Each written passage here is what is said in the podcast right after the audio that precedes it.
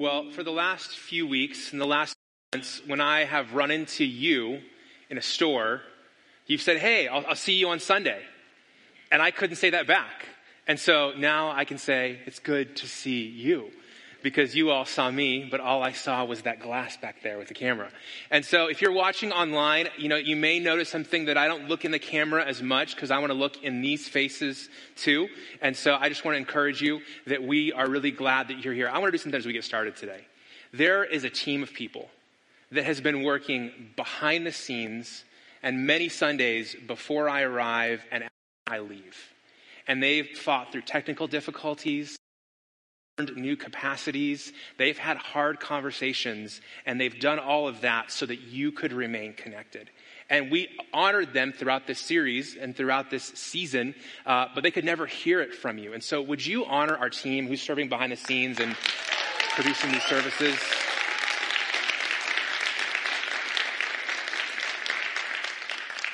Whether you're serving today or you're watching from home or you're here and part of that team, we just want to say thank you audio, video, lighting, camera, our whole production team. Thank you for for making church possible for so many weeks. And uh, and yeah, this feels a little bit like riding a bike to me. I feel like I have like training wheels on again. I'm kind of learning to to do this, and so if I don't do this perfectly, thank you for your grace in advance. Um, I, I, just want to just jump right in today, if that's all right. We're in a series on James. If you're here and you're new to Cornerstone, we're going through the book of James the entire summer. We'll finish up in August. And uh, James is one of the most practical books in the entire Bible. Um, but just because it's practical doesn't mean it's easy. There are some really hard things in this book, but they're things that we need to hear. And the subtitle of the series is called Practical Wisdom for Life's Adventures. And it feels like we're all part of one giant adventure. It's not like the choose your adventure books because none of us chose that this was going to be our 2020, but it definitely is an adventure. Webster defines an adventure as something that's typically hazardous. And 2020 feels a little bit like that. It's, it's hazardous. And we're going to look to James for wisdom about how we navigate it. So if you have your Bible, I want to encourage you to open it up or turn it on and go to chapter 2. We're jumping into chapter 2 today. We finished chapter 1 last week. If you're new to the Bible, and you're new uh, to James, James is in between the books of Hebrews and First Peter. It's near the back of the Bible. It, the, the, the, name of the book is the, the, writer of the book, a guy named James, who's, who's one of Jesus' half brothers. And, uh, and James chapter 2, verses 1 to 13 is our text today. And so I want to invite you, if you're here, to just stand in honor of God's word. And hearing the sounds of those seats pop is really encouraging. So many things bring us joy these days. So follow along from home. Uh, we're in verse 1. This is the English Standard Version. My brothers, show no partiality as you hold the faith in our Lord Jesus Christ, the Lord of glory. For if a man wearing a gold ring and fine clothing comes into your assembly, and a poor man in shabby clothing also comes in, and if you pay attention to the one who wears the clothing and say, You sit here in a good place, while you say to the poor man, You stand over there or sit down at my feet, have you not then made distinctions among yourselves and become judges with evil thoughts? Listen, my beloved brothers, has not God chosen those who are poor in the world to be rich in faith and heirs of the kingdom, which he has promised to those who love him? But you've dishonored the poor man. Are not the rich ones who oppress you and the ones who drag you into court, are they not the ones who blaspheme the honorable name by which you were called? If you really fulfill the royal law according to scripture, you shall love your neighbor as yourself, and you're doing well. But if you show partiality, you are committing sin and are convicted by the law as transgressors. For whoever the whole law but fails in one point has become guilty of it. For he who said, do not commit adultery, also said, do not commit murder. If you do not commit adultery, but you do murder, you have become a transgressor of the law. So speak and so act as those who are judged under the law of liberty, for judgment is without mercy to the one who has shown no mercy. Mercy triumphs over judgment. Heavenly Father, we pray that your word would read our hearts, would reveal the places in us that aren't aligned with you, would equip us with the truth to live in light of this new understanding. And I pray today that my heart and the words of my mouth would be pleasing to you, my God and my Redeemer. In Jesus' name we pray. Amen. You can be seated. Now, I know that's a longer text. It's one of the longer texts that we're going to tackle in this series. There's a, a lot there. And let me just simplify what I think is the central idea that James is trying to communicate to us in James 2 1 to 13. And it's this that partiality and faith in Christ are like oil and water. Partiality and faith in Christ are like oil and water. You've ever seen oil and water, and I'll show you in a second, they're not necessarily things that go together. If you've been following along in this series, we're memorizing a verse from each of these texts that we study in James. And our text for today that we're going to memorize is James 2 1. We have it here in the New Living Translation where it says, My brothers, how can you claim to have faith in our glorious Lord Jesus Christ if you favor some people over others? And later today, if you go onto our page, prescottcornerstone.com slash James, after our second service, you'll see a wallpaper there you can download for your phone. Now, the word there that's the big word in the first verse there is the word partiality. Your Bible may say favor. And that word is a Greek word right here. It's proso prolepsia. Proso prolepsia. And it's translated a lot of different ways. It's translated favoritism, partiality, discrimination, or my favorite, snobbery. And this, this word is, is, is, is it, it has some qualities of many English words. It's a figure of speech. So, you know, if you say birds of a feather or, you know, um, peas in a pod, those are figures of speech. The word prosopolepsia is a figure of speech, and literally what it means is accept the face. What it means is that you lift the face of one person and you don't lift the face of another. You see the face of someone and you treat them based upon what you see. And so I worked all week to try to come up with a really simple definition that I thought everybody who's watching, whether kids or adult, would understand. And here's what I think the word partiality is getting at here in James 1. Partiality is discriminating between people in a way that God does not. When James says there should be no partiality among you, what he's saying is that there should be no spirit act of discriminating between people in a way that God does not discriminate. And so that kind of favoritism, that kind of snobbery, that kind of discrimination, that kind of partiality is not present in God. Therefore, that distinction should not be present in us. So the big idea was that, that partiality and faith in Christ go together like oil and water. And for me, the, the water in the illustration is, uh, is the gospel. Kelly, if you can go ahead to the next slide. The gospel gives us clarity and unity. The gospel gives us clarity and unity. The gospel says that all of us are on even ground. I know I'm on a stage today, so I'm easier to see, but the truth of Christianity is that we're all on level ground. It doesn't matter where we were born. It doesn't matter how much money we have. It doesn't matter what our skin color is. It doesn't matter how much education we have, how long we've been a follower of Jesus. All of us are on level ground underneath the cross. All of us, without what Christ did, are hopeless, are broken, are sinful, are lost. And the only hope we have is nothing that we've done for ourselves, but what He did for us when we couldn't do anything for ourselves. That's the gospel. That's the faith we have, not in ourselves, but in Christ. And if that's the gospel, when we try to take partiality and mix it with the gospel, what happens is this The partiality tries to push its way into the gospel. You see the bubbles trying to go down into the water. But what happens over a period of time is on a chemical level, the water pushes all of the oil back up and they're completely separated. And that's what James is saying to us in our big idea today that partiality and faith in Christ go together like oil and water. They don't mix, they don't coexist, they're separate, distinct things.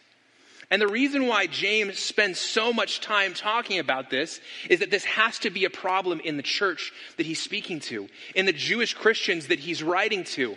In fact, if you've been in the series, what you noticed is that P- James spends more time talking about partiality than he does trials, than he does temptations, than he does a bunch of things in this book. It must have been a huge problem.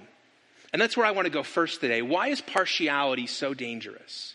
Why is discriminating between people in a way God does not? Why is it so dangerous? I think there's four reasons if you're following along today in your notes. The first one is this it contradicts God's character. Anything that we do that contradicts the character of God is problem. And we see this all throughout the New Testament. This word, partiality, that appears in James 2, appears in several other places in the New Testament. We first see it in Romans chapter 2, where it says, Glory and honor and peace for everyone who does good, the Jew first and also the Greek. For God shows no prosopolepsia. God shows no partiality. And so in this context, the indication is that God does, no, does not show partiality between Jews and Greeks. That's a race based partiality. And Romans 2 says God doesn't show distinction based upon race. In Ephesians 6, this word appears again where it says, Masters, do the same to them and stop your threatening, knowing that he who is both their master and yours is in heaven, and there is no partiality with him. In the day of the Bible, there was slavery. And, and Paul is writing to masters and slaves in the church in Ephesus and saying, hey, in your culture, there's partiality shown based upon being a master or being a slave. But from God's eyes, God does not treat you any different. God does not see you any different. God does not assume any value difference between slaves and masters that partiality is not present in God. And then in Colossians chapter 3, Paul writes, For the wrongdoer will be paid back for the wrong he has done, and there is no partiality. Speaking about the judgment of God, that when God judges us, he is not going to show partiality in the same way that we would. He's going to judge everyone. And so, what we see again and again is in four places in the New Testament Romans, Ephesians, Colossians, and here in James, again and again, partiality is a quality that contradicts God's character. Number two, the second reason it's dangerous is that it puts us in God's place. Anytime one of us takes the position of God, not a good thing. And here in James chapter 2, this is what we read. Have you not then, when you show partiality, made distinctions among yourselves and become judges with evil thoughts? So when we show partiality, when we discriminate between people in a way God does not, in essence, what we're doing is we're saying, I am for the moment going to take the position and I am going to judge as God would. Not a position I want to be in not a place I want to hold. I do not want to usurp the place of God. I don't want to be a judge like God is. I most certainly don't want to be a judge with evil thoughts. That's what James is saying. Third reason partiality is dangerous is it contradicts our citizenship in heaven. All throughout James, one of the things James brings his Jewish Christian audience back to is the reality of the kingdom of God that as we become followers of Jesus, We've stepped into a new citizenship in heaven.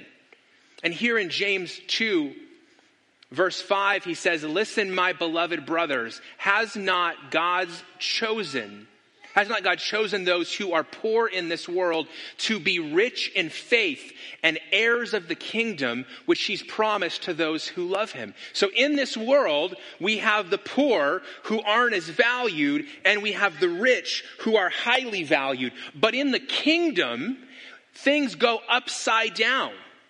God takes those who are first, remember? And he says the first will be last and the last will be first. Those who are poor in this world will be rich in faith. And when we distinguish and discriminate and show partiality based upon poor people and rich people, we're not living out our citizenship in heaven and we're showing that we're still living according to our citizenship in the world far more than we're living according to our citizenship and it, that problem is just as challenging today as it was then. The ways of Rome were at odds with the ways of the kingdom of heaven.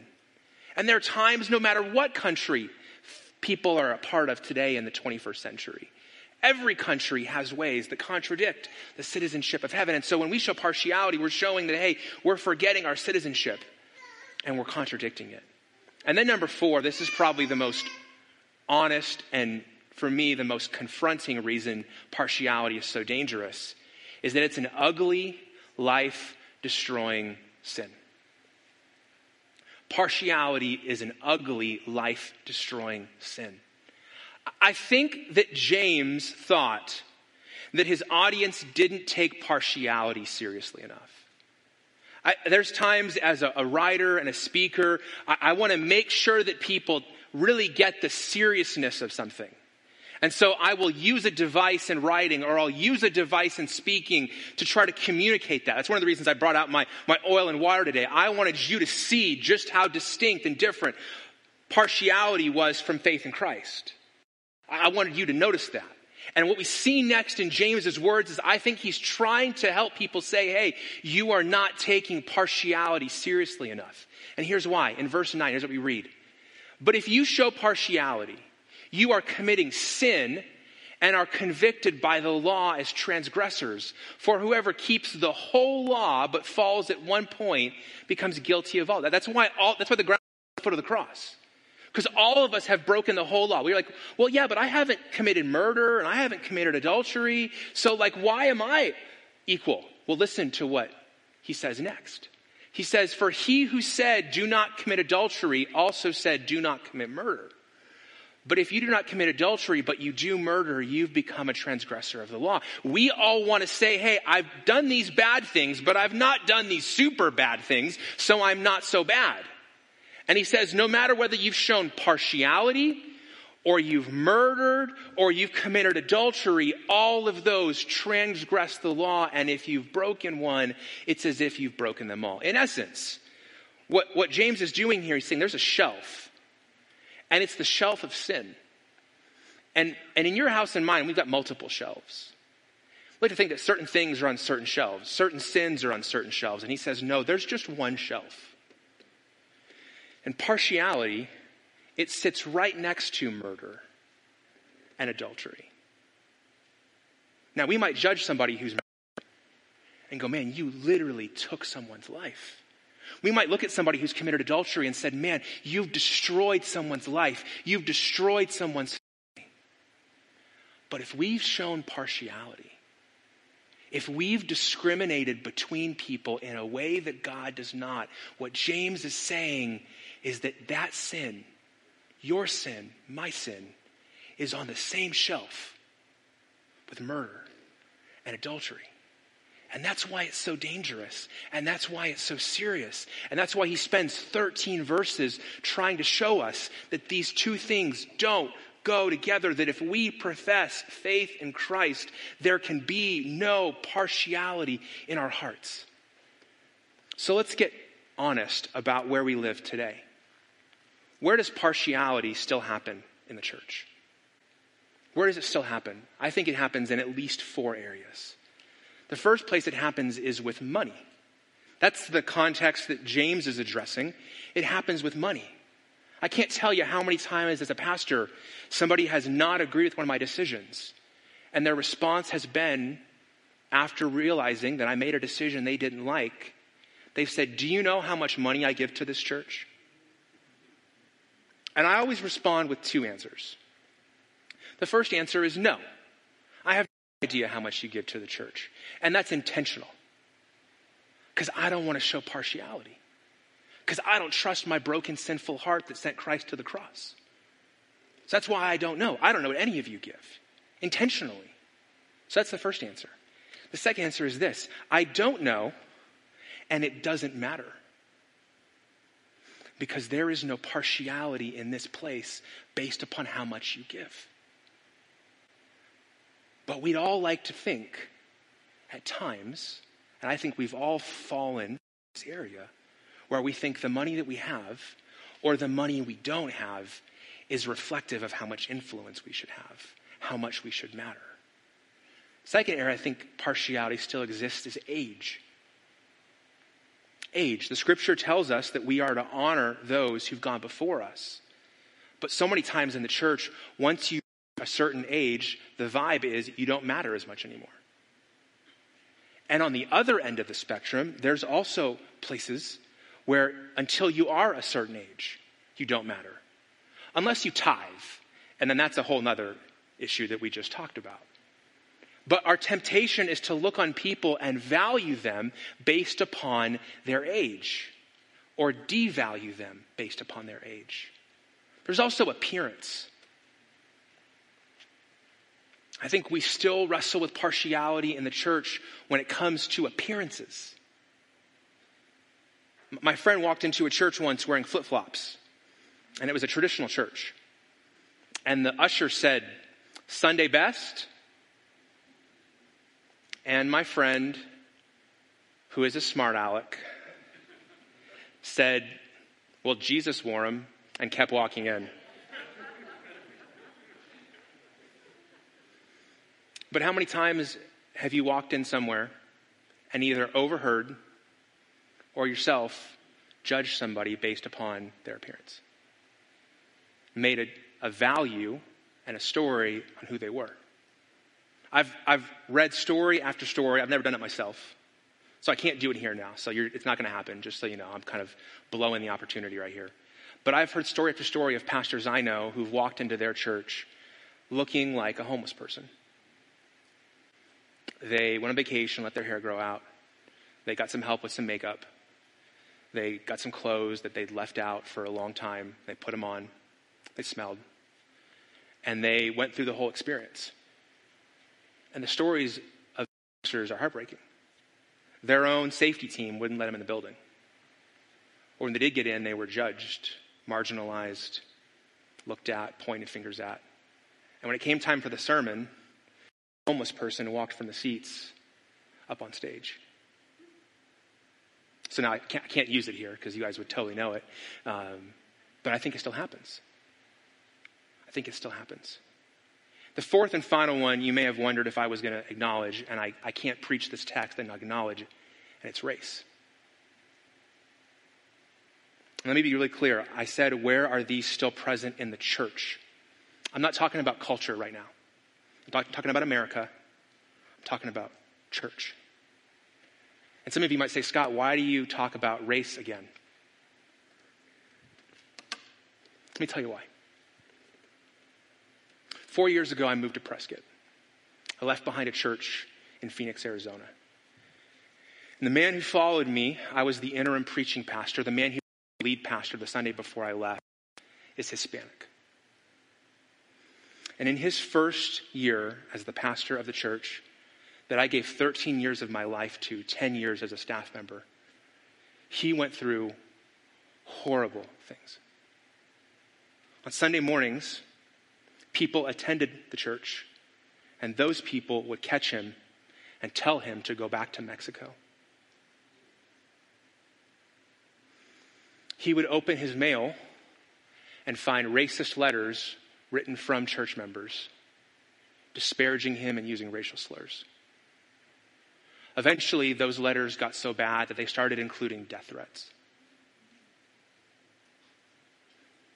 I always had security in that church because of threats that I'd received and other pastors had received.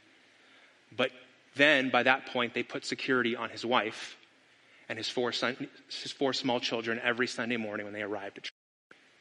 And that happened for months.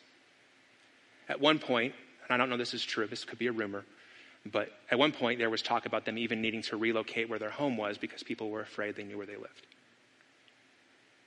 And let me tell you what I thought when I heard those stories. I'm not surprised.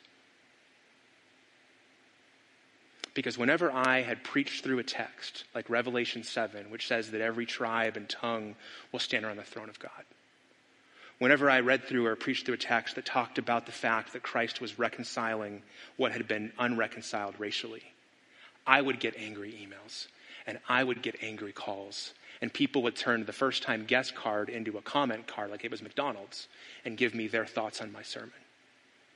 And they would tell me that we didn't need to be a church that looked like our community. They would tell me we didn't need to have more of those people in our church. And I let the issue sit. I didn't go after it with all my might. There was a, a, a rotten, evil root in the soil of that church. And I left it. And he experienced the fruit. And you may not like the fact that I'm talking about race, but here's why I am. One day, I will not be the pastor of this church because we're all interim pastors. Somebody pastored before me, and somebody, by God's grace, will pastor after I'm gone. And I don't want to pass on fruit like that ever again.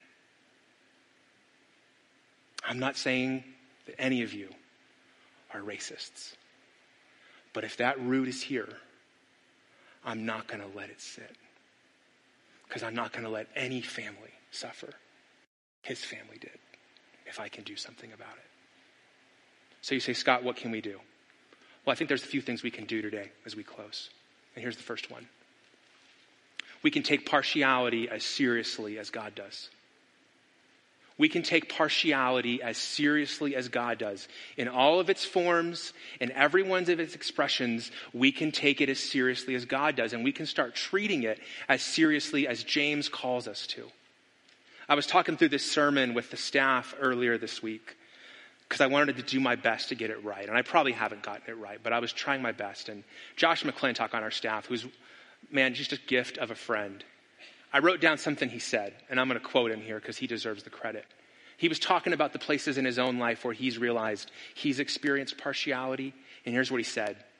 He said, I'm more broken than I think I am, and I need to be repenting more than I think I do. I said, Me too. Me too. I'm more broken than I think I am because it took the cross to deal with my brokenness.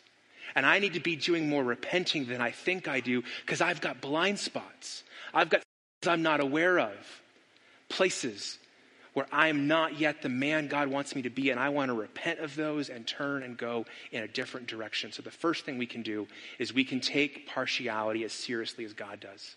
Number two, we can love people as if they are image bearers of God because they are because they are. So often, when we think about the beginning of the Bible in Genesis 1 and 2, we only think about the conversation around creation and evolution. And if that's the only thing you take from Genesis 1 and 2, you've left way too much on the bone. In Genesis 1:27 it says, "So God created man in his own image. He created him in the image of God. He created them male and female." I want you to think about the person who you're friends with on Facebook who drives you nuts the most. Maybe you've hidden their posts. Maybe you've muted them. Maybe you've unfriended them or they've unfriended you. Think about the person with whom you are most diametrically different when it comes to politics. That person was created in the image of God. And we ought to treat them that way. They bear his image. And then, number three, James would tell us to live the royal law of love. To live the royal law of love. In James 2 8, he says, If you really fulfill the royal law according to Scripture, you shall love your neighbor as yourself. You are doing well. One of the things that's really challenged me because I know the word love your neighbor as yourself what helps me is when I think about how do I feel love? What happens that somebody does something, I go, man, that really made me feel loved. I take that idea in my mind and I go, okay, how do I figure out what helps them feel loved and do that as well? Because inherent in that command, love your neighbor as yourself, is that you understand what it means to be loved yourself, and you give that away. Friends, the simple take home today is this partiality and faith in Christ are like oil and water, they don't go together. Let's pray. Heavenly Father, we thank you so much for your word. We thank you for the fact that it speaks powerfully to the moment that we are living in today. And we acknowledge, Jesus, that there's a lot of ground, a lot of flat ground here. Ground for us all to stand in the same place and admit the same truth that we are broken, that we are sinful, and our brokenness and sin so big and so dark that it took Jesus dying on the cross to forgive. That's our only hope. And it is the thing that unifies all of us amidst all the distinctions that our world likes to make. So we pray, Jesus, that you us greater clarity, understanding, and appreciation for what you've done for us. We pray that our faith in you would grow and our confidence in ourself would wane. And we pray that as that happens, you would illuminate every place in our heart where we have partiality, where we discriminate in a way that you do not. And we pray that you would align our heart with yours that we would no longer regard people as the world does, but we would regard them and view them as you do. People who are made in your image and for whom your son Jesus gave his life.